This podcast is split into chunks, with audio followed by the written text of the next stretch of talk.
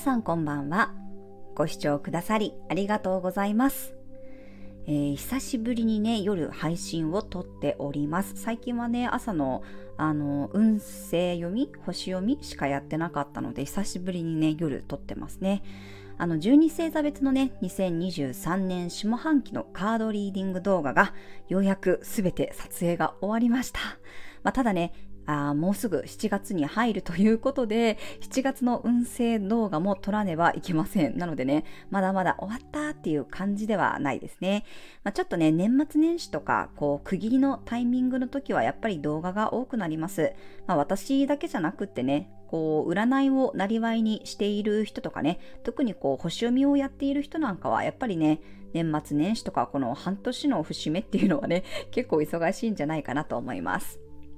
あの、以前ね、こう、一気にね、動画を出してほしいっていうお声もあったんですけどね、あの、私自身が、この撮影もね、編集もね、全部スマホで行ってるんですよ。12星座分の動画を、こう、スマホにね、取りためておくことになるので、なかなかね、容量が必要なんですよね。そして私の性格的に、あの、どうしてもね、十二星座のこう順番通りに撮影しないと気持ちが悪いんですよ。なので、まあ、お羊座から順番じゃないとなんか嫌なんですよね。あの、星のね、解説を途中で入れることもあって、なんかこう順番をね、入れ替えると訳がわかんなくなっちゃうんですよね。一応それぞれのこの星座に合わせてね、やはりこう太陽が、え太陽じゃないですね、お羊座が1ハウスと考えて、太陽が何番目のお部屋に入ってくるかとかね、そういうのも考えているので、順番がね、ごちゃごちゃになると、もう訳がね、わからなくなってしまいます。というわけで、まあ、毎回ね、申し訳ないんですが、お羊座さんが一番最初でね、魚座さんが一番最後となっております。ね、この辺は本当に申し訳ないんですけれども、どうかご理解ください。はい。で、今日はね、あの、メンバーシップの方に向けてね、冥王星についての解説を収録していました。で、まあ、改めてね、自分のこの人生の激しさというかね、冥王星の影響を受けてるわーっていうことを感じたりね、なんか大変な人生だったなーって振り返ったりしていました。おい、いくつだよって話なんですが、まあ、人生のね、結構前半生、特に子供時代がね、大変なことがてんこ盛りだったので、まあ、大人になったらね、もう少し落ち着くかなーなんて思ってたんですけど、まあ、全然そんなことなかったですね。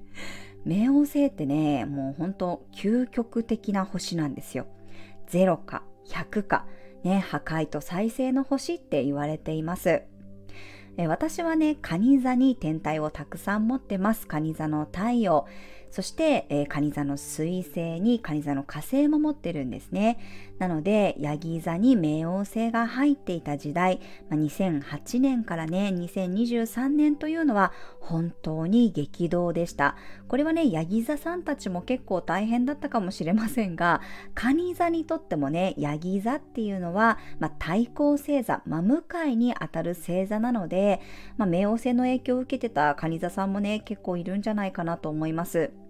まあ、特にね、えー、私の蟹座の太陽とヤギ座の冥王星がオポジションというね、葛藤の角度をとっていた時にね、私は結婚もしてますし、あと海外に引っ越してね、もう自分の人生が本当に180度変わったタイミングでした。まあこの時っていうのはね、私の MC に天皇星も綺麗に乗っていましたので、まあその影響もあって、もう人生が本当にガラッと変わったなと思います。ただそれでね、落ち着くというわけではなくて、本当にこう、海外もね、アメリカから始まり、カナダにね、移住、移住というか引っ越しかな。これは、あの、アメリカに行った時はね、あの、駐在という形で行ったので、もう全部会社がね、お膳立てしてくれた状態で引っ越してるんですけど、まあ、カナダに引っ越した時は、日本企業を辞めて、えー、海外のね、アメリカの企業に夫が転職したので、もう一からね、自分たちで全部こう、立ち上げなきゃいけなかったんですよね、生活を。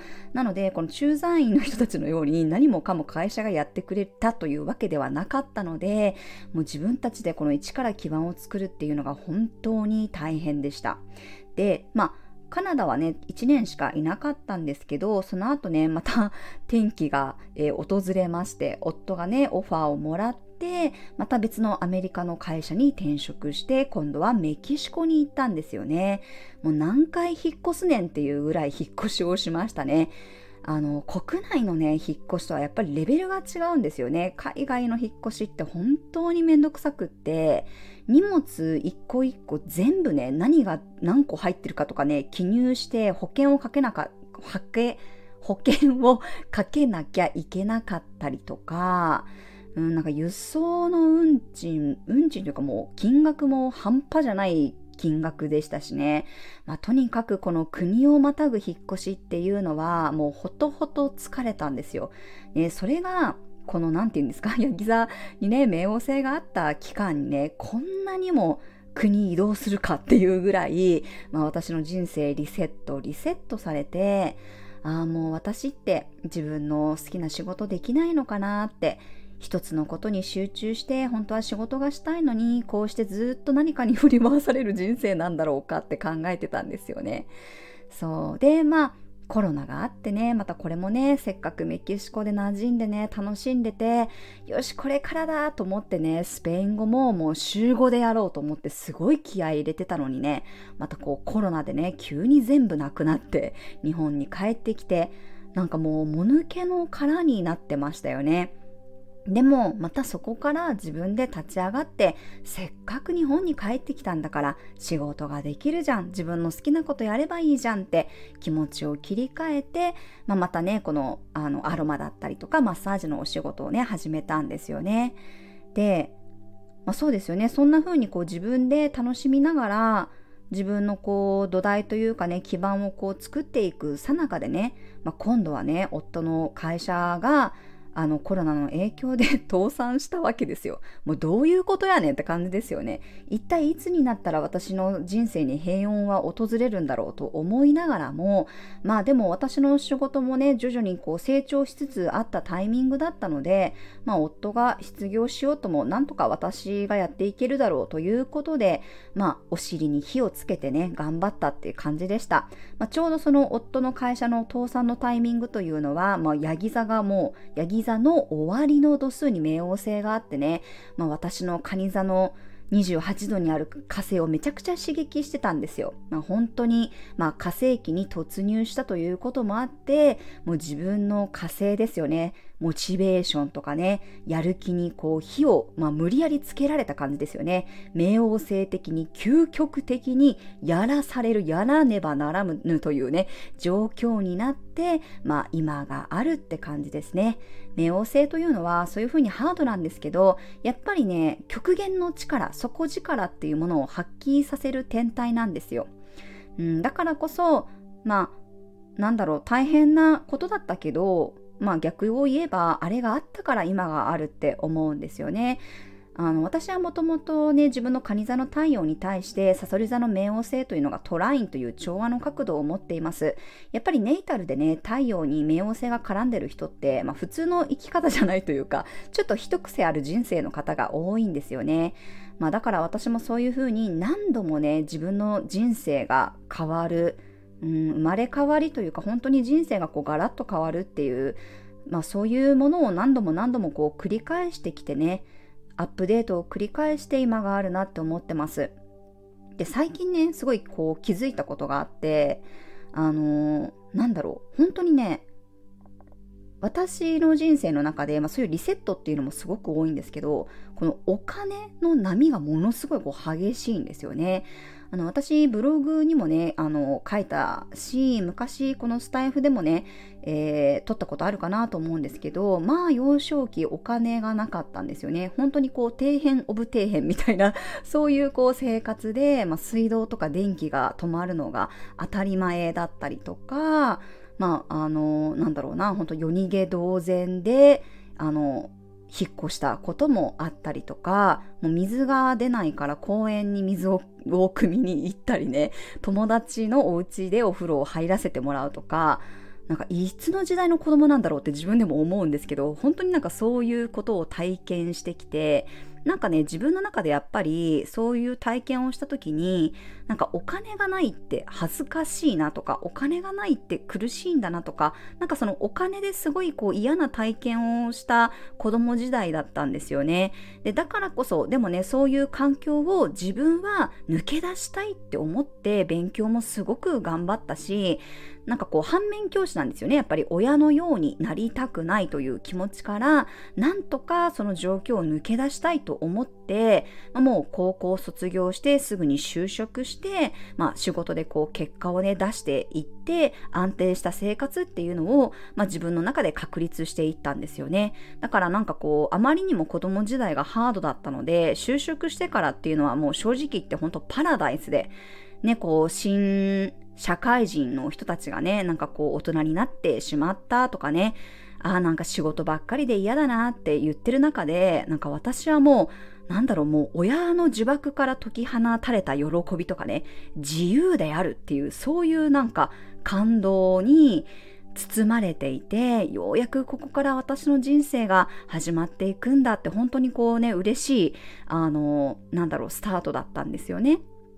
でまあそんなこう幼少期だったからこそお金のありがたみを知ることができたし、まあ、自分でこう暮らし始めてからはね特にこうお金にねもちろん苦労することもなく、まあ、普通に生活していたんですけれども今度ね、まあ、夫とこう結婚したわけですよ。でなんか私の場合ね、その夫と結婚して名古屋からこう九州にね、あの、引っ越しをしたんですけど、まあもともと別に私はもう一生こう働き続けたい、生涯現役でいたいって思ってた人間なので、まあ、専業主婦になるという選択肢は全くなかったんですね。だからこそ相手に別に経済力も求めてないし、なんか本当に好きだから純粋に結婚したっていうだけで、なんかその相手に経済力とかなんかを養ってもらおうっていう気持ちが1ミリもなかったんですよね。あとはやっぱり自分の親がね、離婚してたり仲が悪かったので、なんかそう、なんていうのかな、結婚に対しての理想があんまりなかったっていうところがあって、すごい冷めてたんですよね。だからこそ、その、夫の、なんだろう、収入とかも割とどうでもいいっていう感じで、まあ、正直、あの私自身の方が全然収入があるような状態で結婚したんです。だけど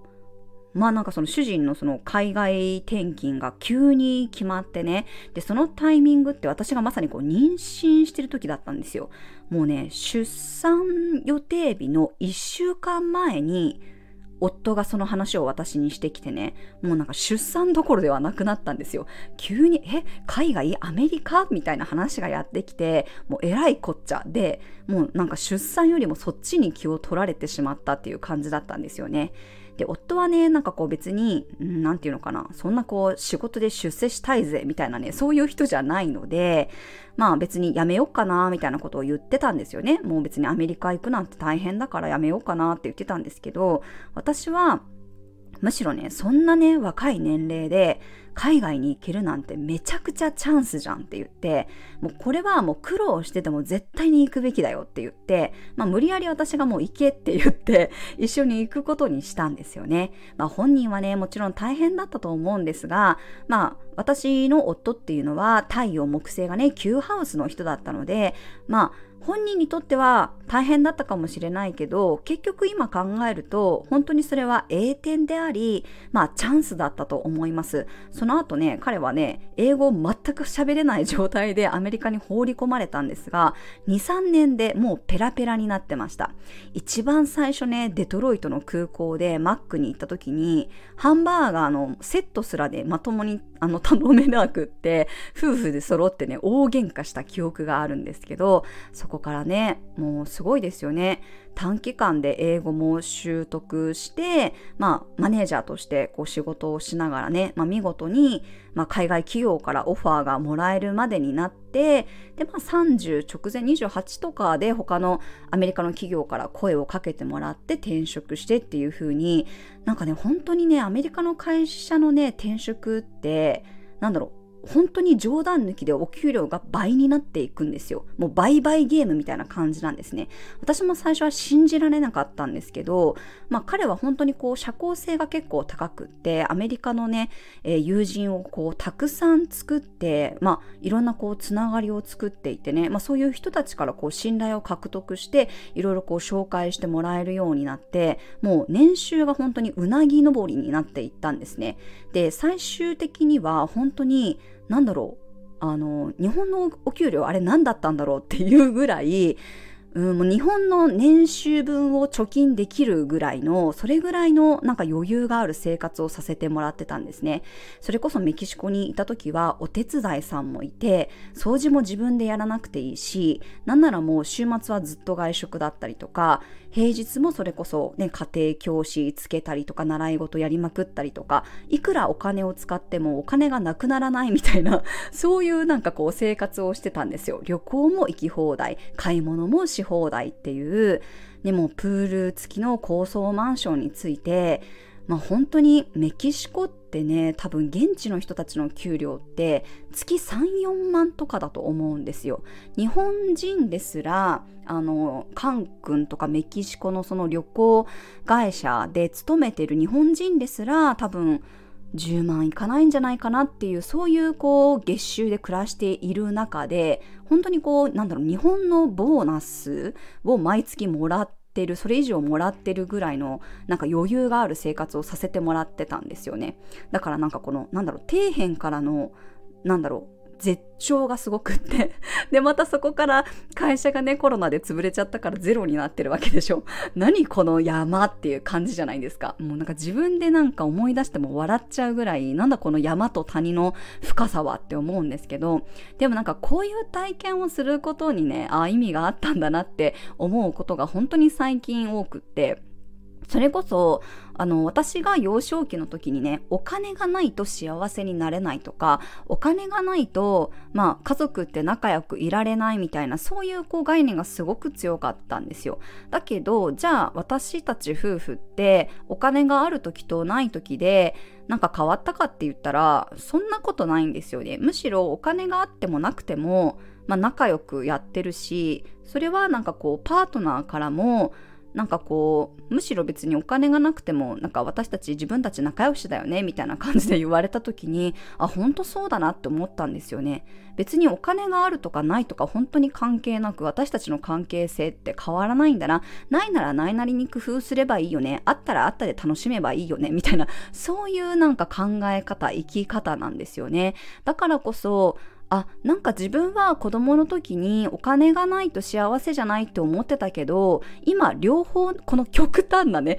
0か100かみたいなこの生活を自分がしてみてねどっちも別に幸せなんだなって思ったんですよ。お金がないならないなりの幸せがあったし、お金があるならあるなりの幸せがあったし、それって別に関係ないんだなって正直、あの、今は思ってます。で、今私の、まあ、収入で生活していてね、まあ、それは自分の中ではこう成長段階だと思ってるけど、やっぱり夫の、夫が海外企業でもらっていた金額の 足元にも及ばないわけですよね。もうそれぐらい、のお給料をあの彼はいただいていたのでそこをね自分で達成していくのってああまだまだハードルが高いなって私は思ってるんですけどじゃあすごい不足感があるかって言ったらそんなことないんですよね。別に毎月楽しく過ごしてる。うん。そんなにこうめちゃくちゃね毎月毎月あの貯金できなかったとしても別に何も困ってないよねって思うんですよね。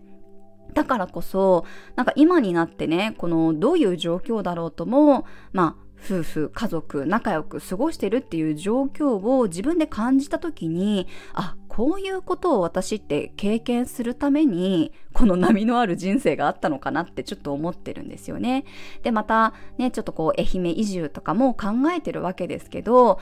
うんまあ、私と夫って基本的にやっぱりなんかこうノリで生きてるんですよね正直なんか楽しそうならやってみようよ挑戦してみようよみたいな他の人たちからするとなんかそれって子供いるのになんか無責任じゃないとかよくやるよねとか無謀だよねって言われるかもしれないけど結局はやっぱり自分たちが一番楽しんでるんですよねでその楽しんでる姿っていうのは子供にとっては私は全然こう何て言うんだろう、マイナスではないと思うんですよ。もちろんね、そのいろんな国をこう連れ回してしまったっていう、そういう気持ちがないわけではないけど、でも逆に言えば、いろんな国を見せてあげることができたりね、いろんな環境を見せてあげることができた。そして生き方が一つじゃないっていうことを私た私たちは、まあ、子供に伝えることができるし、お金があってもなくても、まあ、楽しいよねっていう、そういうなんかこう価値観を子供たちに伝えたりとか、あとはまあ私とか夫っていうのが新しくこういろんなことに挑戦してる姿っていうのを見て別にその何て言うのかなそこが子供たちにマイナスになってるかって言ったらそんなことないと思うんですよね。うん。だからこそまあこういう人生なんだなって自分の中で肯定しながら、まあでも楽しむのがやっぱり一番だよねって、何かこう変わらないことへの固執よりも、ノリでね、あ、いいじゃんいいじゃん、面白そうじゃん、愛媛行ってみようよ、鶏飼いたいじゃんとかね、なんか夫は狩猟の免許を取りたいとか言ってて、この人何を目指してるんだろうってたまに思ったりするんですけど、でも私たちってずっとそういうなんかノリで生きてきたなと思って、まあそれを楽しみながらね、この波乱万丈な人生を満喫するっていうことを、まあ自分の人生のテーマとして持ってきたのかなって思いました。そう、だから、まあ、結局やっぱり自分が体験していることって何かしらのこうメッセージがあってね今日その冥王星の配信を撮りながらあーそういうことかとか思ったりね。あとはそのお金っていうテーマに対してなかなかねこの他の人ができるような体験じゃないわけじゃないですか。そう面白い体験してるなと思って。だからこそこう他のね人からのこうご相談を受けた時にもうん、自分がいろんな経験体験をしているからこそねいろんなお話ができるなと思ってます。まあ昔からねその年齢の割にね落ち着いてるねとかなんかこう悟りを開いてるのねって 言われることが多かったんですけどまあそれっていうのはやっぱりこういう人生経験があるからだろうなって思ってます。まあ何が言いたいかというとうん、やっぱりこう自分の星っていうのは自分でなんかこう決めてね生まれてきたなんて言いますけどそれをどうやって受け止めてねどういうふうにうん、生かしていくかっていうことが大事になってくるんじゃないかなと思います。ねもう冥王星本当にもうプレッシャーかけてくるからね。体感としてはハードなんですけど、だからこそ、でもそこでこう、底力をね、発揮していけるのかなと思ってね、今日はそのメンバーシップの方に向けてね、配信を撮っておりました。うーん。そう、だからなんだろう、結局ずっとその私の母に対しての感情もそうだし、まあ、義母、夫の母との、なんかこう、なんだろう、間柄の関係性もそうだけど、まあ自分がやっぱりこうじゃなきゃいけないとか、その強い概念っていうのを、この母たちがやっぱり見せてくれてた、表してたんだなって、今となってはわかるんですよね。その時は苦しいかもしれないし、もやもやするし、辛いって思うかもしれないけど、まあでも過ぎ去ってみれば、考えてみれば、まあ全部学びになってるなとか、あ、こういう意味があったんだなってやっぱり思うことがあってね、どんな状況だったとしてもね、まあ人生そのものをこう楽しんでね、生きるっていうことが大事になってくるんじゃないかなと思いました。まあ今ね、いろいろこう状況的に辛いっていう人もたくさんいるかもしれません。まあ、私もそういうのね、たくさん乗り越えてきたっていうわけでもないんですけどね、まあ大変な時期もあったけど、まあ過ぎ去ればいろいろあったよねって今ではこう笑い話になることも多いです。あの、お笑い芸人の方のね、この死ぬこと以外、かすり傷っていう言葉とか、私すごい大好きで、まあ何事もね、深刻に考えすぎない、こう楽しみながら生きていくっていうことがね、本当にね、大事になってくるんじゃないかなと思いました。ね、何が言いたいかだんだんわからなくなってきましたが、そう、なんかこう、冥王星のことをね、今日収録しながらいろいろ思うことがあって、まあこのお金の極端な、なんだろう、生活様式っていうの？を、このお金に振り,、ま、振り回されてるとは思ってないけど、この極端なこの生活を体験した意味っていうのは、あなんかこういう、なんだろう、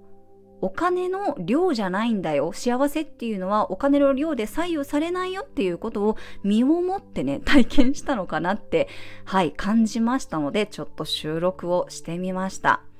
はい。またね、こうやってなんかこう、気づいたことがあればね、撮っていきたいと思いつつね、なかなかね、この撮影が溜まっているので、それどころではなく、他にもいろいろやりたいことがあるのにってちょっとこう焦ってしまうところもあるんですが、またね、時間を作って撮影していきたいと思います。はい。最後までお聴きくださりありがとうございました。まあ、もちろんね、今辛いよ、苦しいよっていう人はね、無理にこう元気になれとは言いません。その辛い感情とかね、苦しい感情っていうものもね、全部抱きしめてあげてください。紙にね、書き出すといいと思います。だけど、その体験を通じてね、必ず何か学びになったり、後で振り返った時にね、笑い話になる時が必ずやってきます。ね、そういう、未来への明るい希望っていうものも決して忘れてほしくないなと思いました。